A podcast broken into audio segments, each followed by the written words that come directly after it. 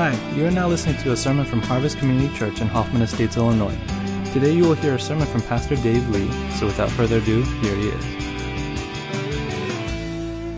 Good morning, Harvest. It's good to be back in the pulpit again and uh, bringing you the word this morning. And I want to thank Pastor Frank and Pastor Stan for covering the pulpit the last couple Sundays. I hope you enjoyed their messages. Uh, we, we're in this series... Um, It's it's a series developed by the folks at the Bible Project, and I want to say a quick word about the series before we get too far into it. This series is not a deep dive into one particular passage of the Bible, but it's exploring some of the biggest themes and ideas that Scripture covers. And you can't really get some of these ideas just by looking at one text, but they are woven throughout the fabric of the Bible. And so because they're such big themes, we can't really do justice to any of these topics in a single sermon. But the, the videos that they've produced and the reflections and readings they put together are very, very helpful.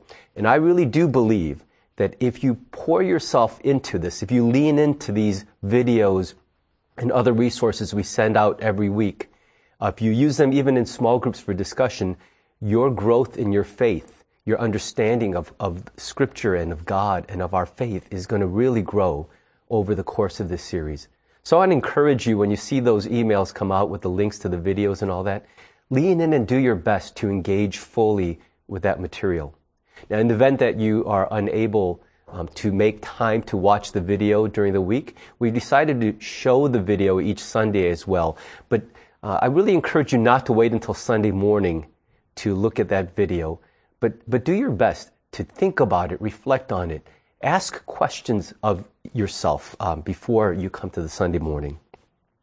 This morning we're going to look at this big idea of the image of God, and I, th- I think that the video does a great job of introducing us to this idea. Um, so I want to key in on a couple important things, some implications of this idea of the image of God. You know, I've always loved this photo that I took back in uh, September of two thousand seven, so like thirteen years ago. I, I just happened to be walking past my dining room um, window, and the light was just perfect coming in through the sheer curtain we had hanging there. And so it was almost like studio lighting. I called my four kids over. They were pretty young at the time. It was thirteen years ago. And I, I had them arrange themselves in a, in a formation, and I tried to snap a picture. And when you have young kids, it's really hard to get all of them to look at the camera, but this particular moment, I really feel like it was a gift from God. He captured each of them in their natural, unguarded personality. Uh, and I saw in that photo and in that moment the subtle difference between each kid and something unique and beautiful about each of them. Uh, I love that photo because it shows me how, even though they came from the same parents, each of them is their own person. There's a uniqueness. And yet, I will also admit that one of the joys of being a parent, whether your children are yours biologically or by adoption, one of the great joys of being a parent is seeing the way that the, the best that is in you is transmitted to your children. And the best in us is not always biological. So often, it is something so mysterious about like our, our our hearts or our personalities or a quirk of the way we're put together. Uh, sometimes the things that our kids inherit from us are not so flattering to us, uh, and that's also pretty uh, uh, challenging and humbling when we see that. But it's a real joy when you see the very best of your virtues and qualities somehow show up in the lives of your kids. From the very start of the Bible, one of the things that sets human beings apart from all the rest of creation is it says God made us in His image. That, that's a statement that is made of human beings alone in all of creation. And as I said before, the Bible Project video did a great job of introducing us to the large, big picture of that idea. I'm going to zero in this morning on two important implications of that. And the first is this idea of the image of God in us as a part of our nature.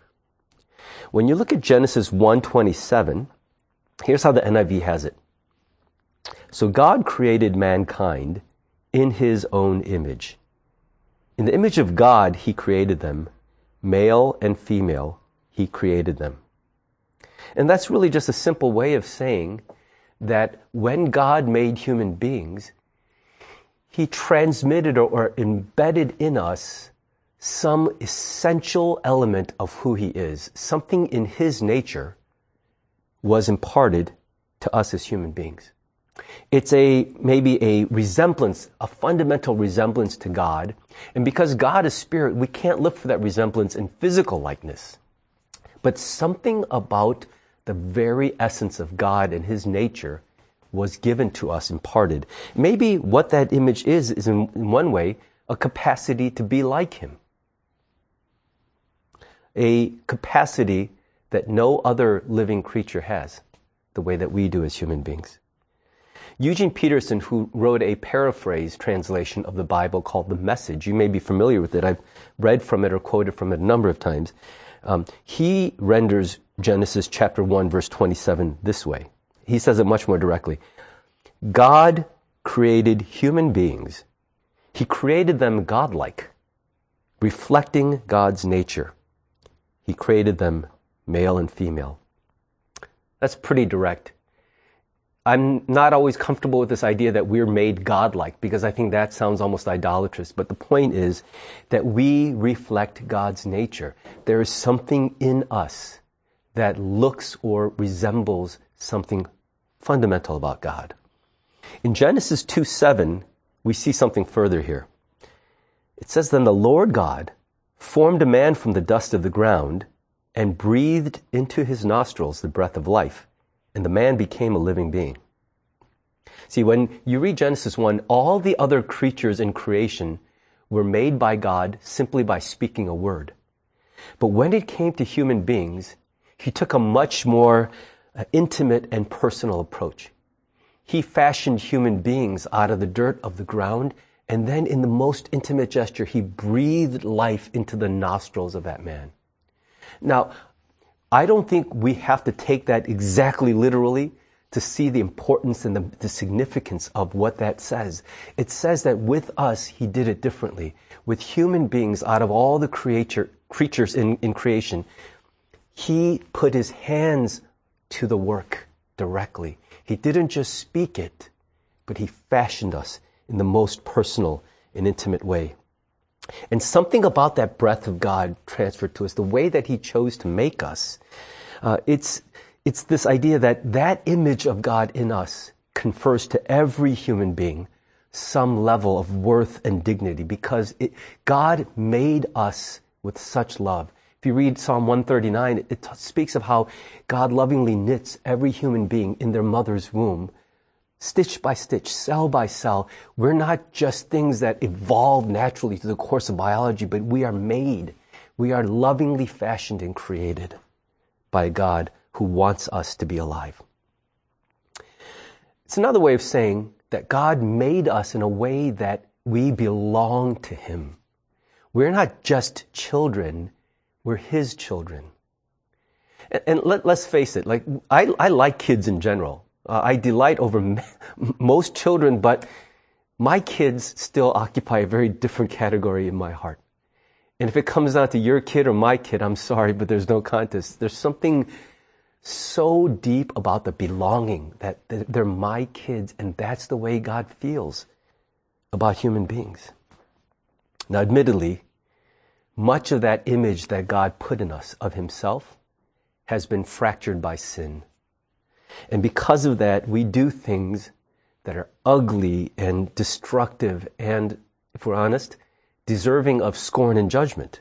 Not just from God, but even from the other people around us. We do things that are worthy of criticism and judgment and scorn.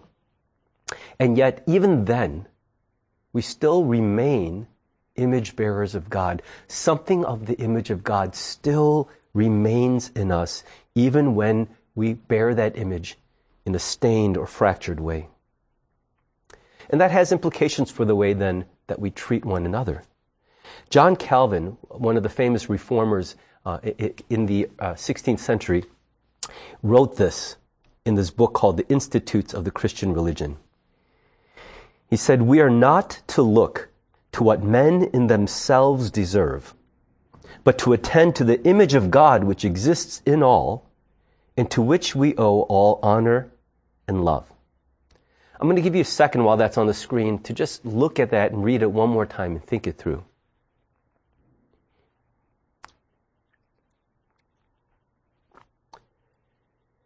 What he's saying, in simple terms, is that we treat one another not simply on the basis of what their actions deserve, but we treat other people on the basis of the fact that even at their worst, they remain bearers of the image of God.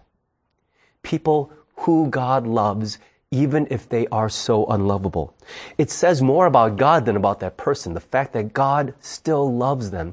And is it really that much of a mystery that he could love them that way? Because many of us, at our ugliest, we're still loved by someone.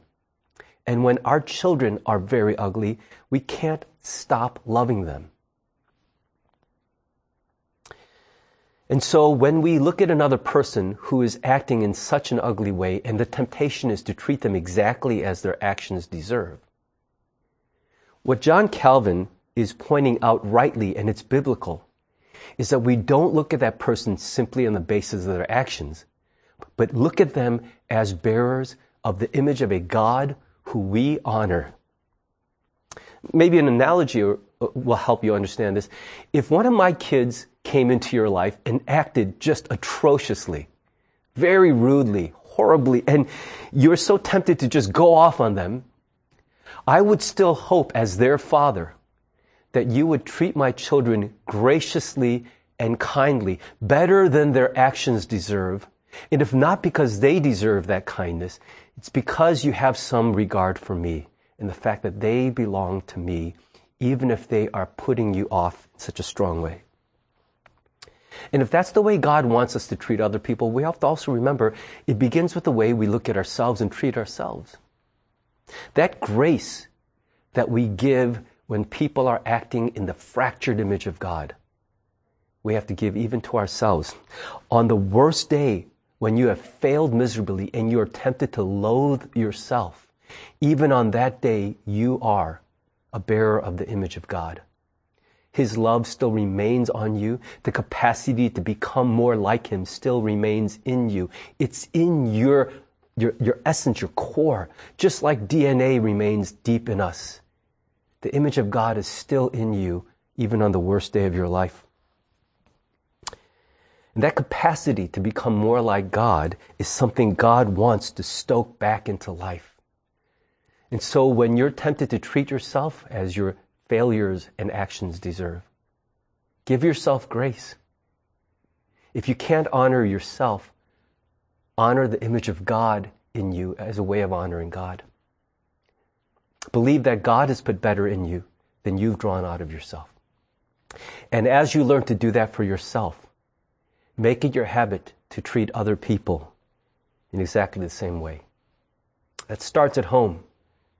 We learn that with our families, but it extends into the way we treat our coworkers and our neighbors and even the stranger on the street. Let me give you a second implication of this idea of the image of God, because the image of God is such a rich idea in the, in the scriptures uh, that in one sense it does speak to our nature and how we inherit something of God's nature in us.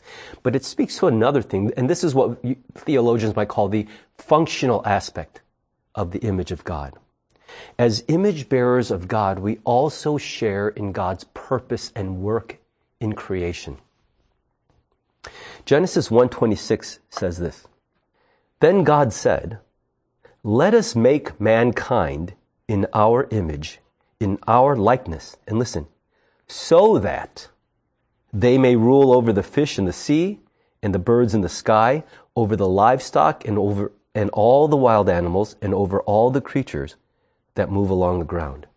That's an important verse, because the image of God in this case isn't just a resemblance to God, but it is an authorization of us as God's image bearers to carry that image into the world by doing the work that He does over creation.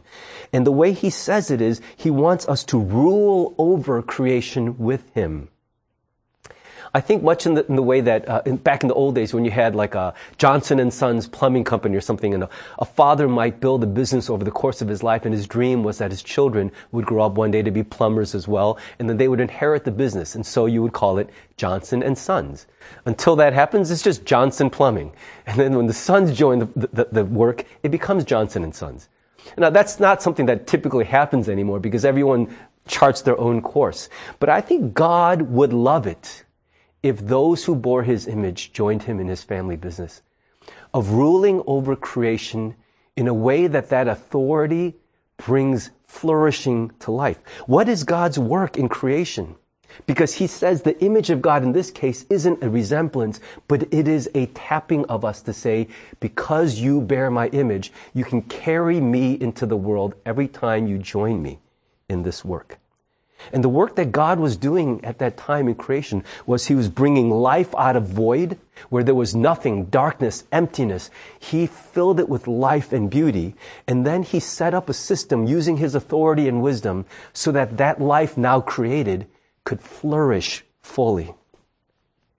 That's what it means to rule over the world with God. It's not to sit in a throne having the best of treatment and ordering other people around. That is not at all the biblical sense of ruling, but it is to use every resource, every insight, every bit of wit that we have, and every resource at our disposal.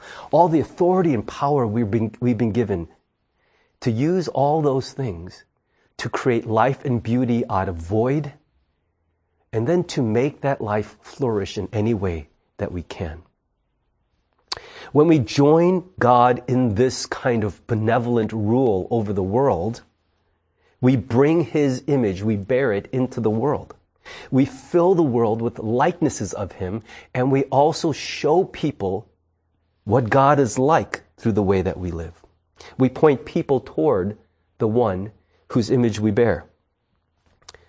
One of the great losses of the fall when, when humanity sinned is that we rejected this great invitation to join God in his family business. And as a result, we begin to live just for ourselves. We seek benefit only for me and for mine. And often the result of that is very destructive.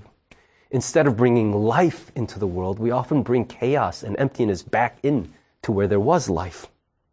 Often, we not only fail to carry God's image, but we ourselves, through the way that we've chosen to live, become the obstacle that blocks the view of God, so that rather than being image bearers, we become image blockers. And we're the reason so many people often can't see God clearly. I've talked to many unbelievers whose first complaint is, the reason I can't really see God clearly is so often the hypocrisy of the church. The failings of the church have gotten in the way. Now, that's probably too ungenerous an indictment of the church, because I, I do believe that the people of God do a great amount of good. But I think we need to really pay attention to this.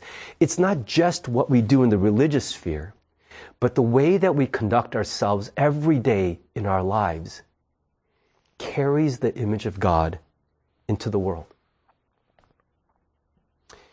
We don't just carry God into the world through our religious actions and our, our speech or the way that we build religious organizations, but the everyday work of our hands, whether it's at home, in a neighborhood, at a school, or at a company, when we bring flourishing into the world, when we create something that brings life and beauty out of void and chaos, we join God in his family business.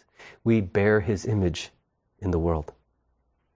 Do you bring flourishing into the lives of those around you? Your family, your friends, your neighbors, your coworkers, your bosses, your customers, your congregation? We act as God's image in this world, even in the simplest acts of goodness and kindness. This morning I came across one epi- one example of this on Instagram. I was just scrolling through my Instagram feed, and I came across Aram's post. And Jacob and Aram's daughters, Joyful and Gracie, have started a campaign where they're making rainbow loom bracelets and selling them for five dollars each. And one hundred percent of the proceeds are going to benefit sick children at Advocate Children's Hospital in Park Ridge. Now, I, I was so moved when I saw that because, um, especially when I asked Aram about it, she said it was their idea. It was Joyful's idea. She felt inspired to do this on her own.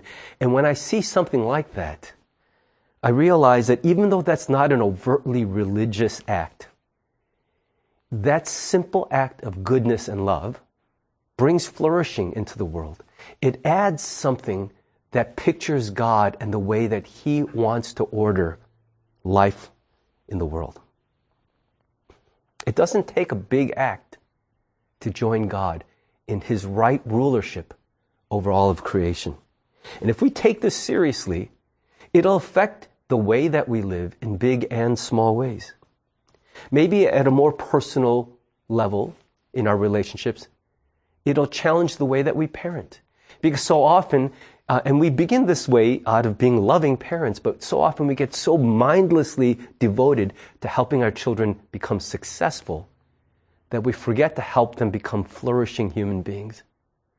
Sometimes we get so fixated on them getting an advantage in life or, or getting ahead of others that we leave them completely wrecked and devoid of life and beauty, even if they have all the things the world say they want. And so maybe the great shift for us is not just to help our kids succeed or to prosper, but to flourish in this world and to become people who then also help others to flourish. Maybe it helps us, it challenges us in the way that we do friendship, so that we stop seeing our friends simply as companions for having a good time, people to laugh at our jokes or to share a drink, but we start to see them also as people into whose lives God is sending us to use every resource at our disposal to help their lives flourish. Maybe we are then God's gift to our friends.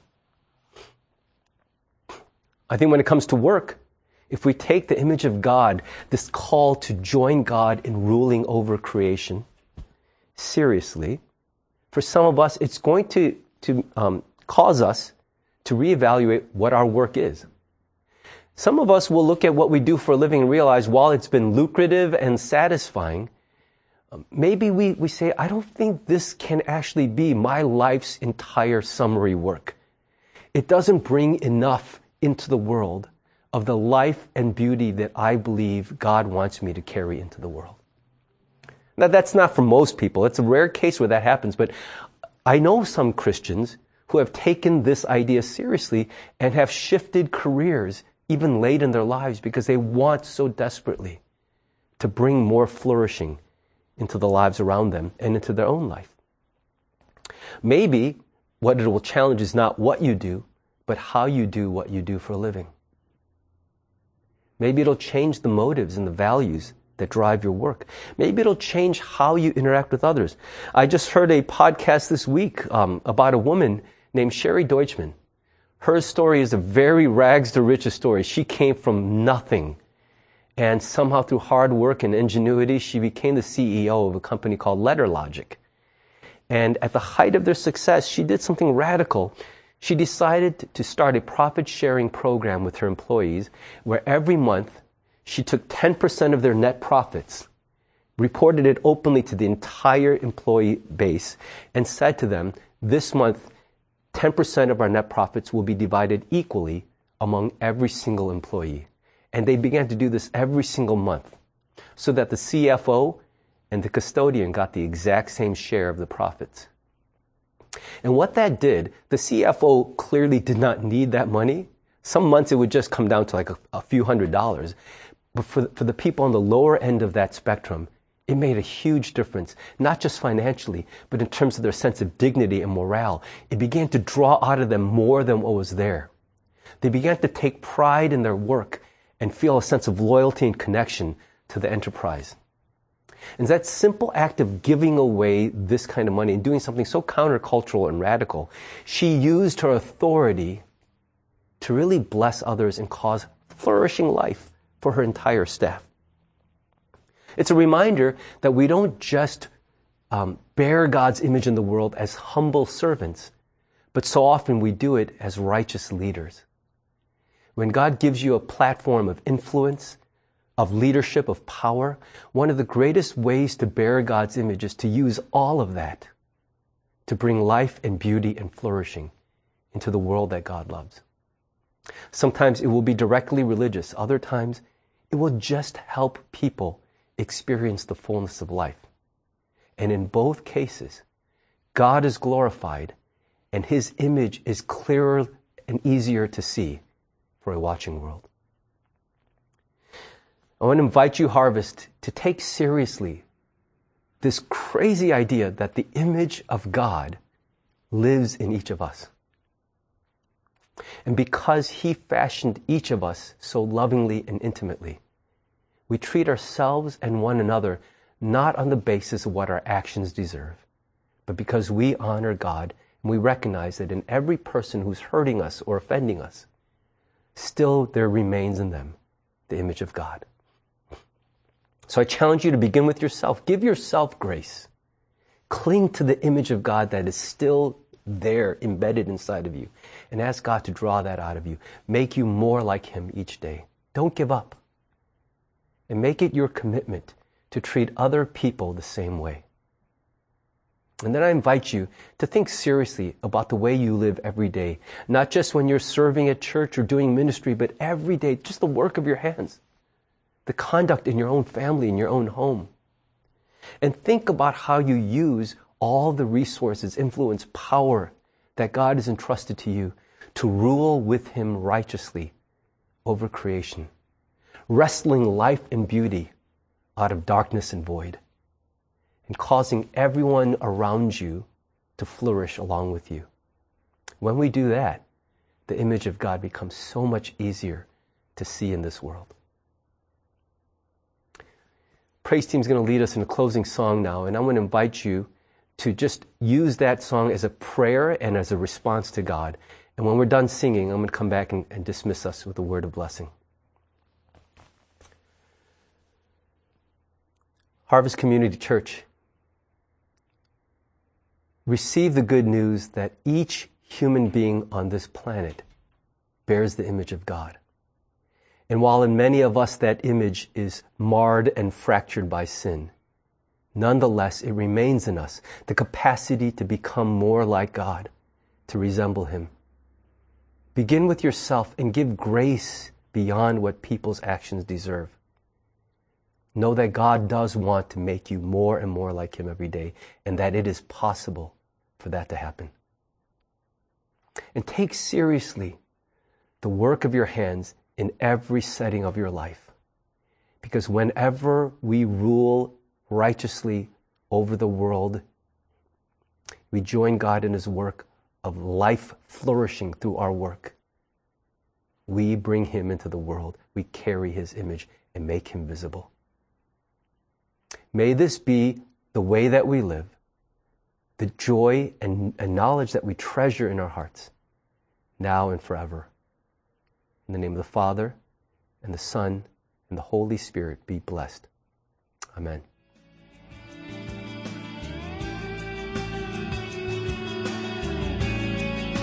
Thanks for listening to the sermon from Harvest Community Church. If you would like more information or have any questions or comments, check out our website at harvest dash community dot org. Thanks for listening.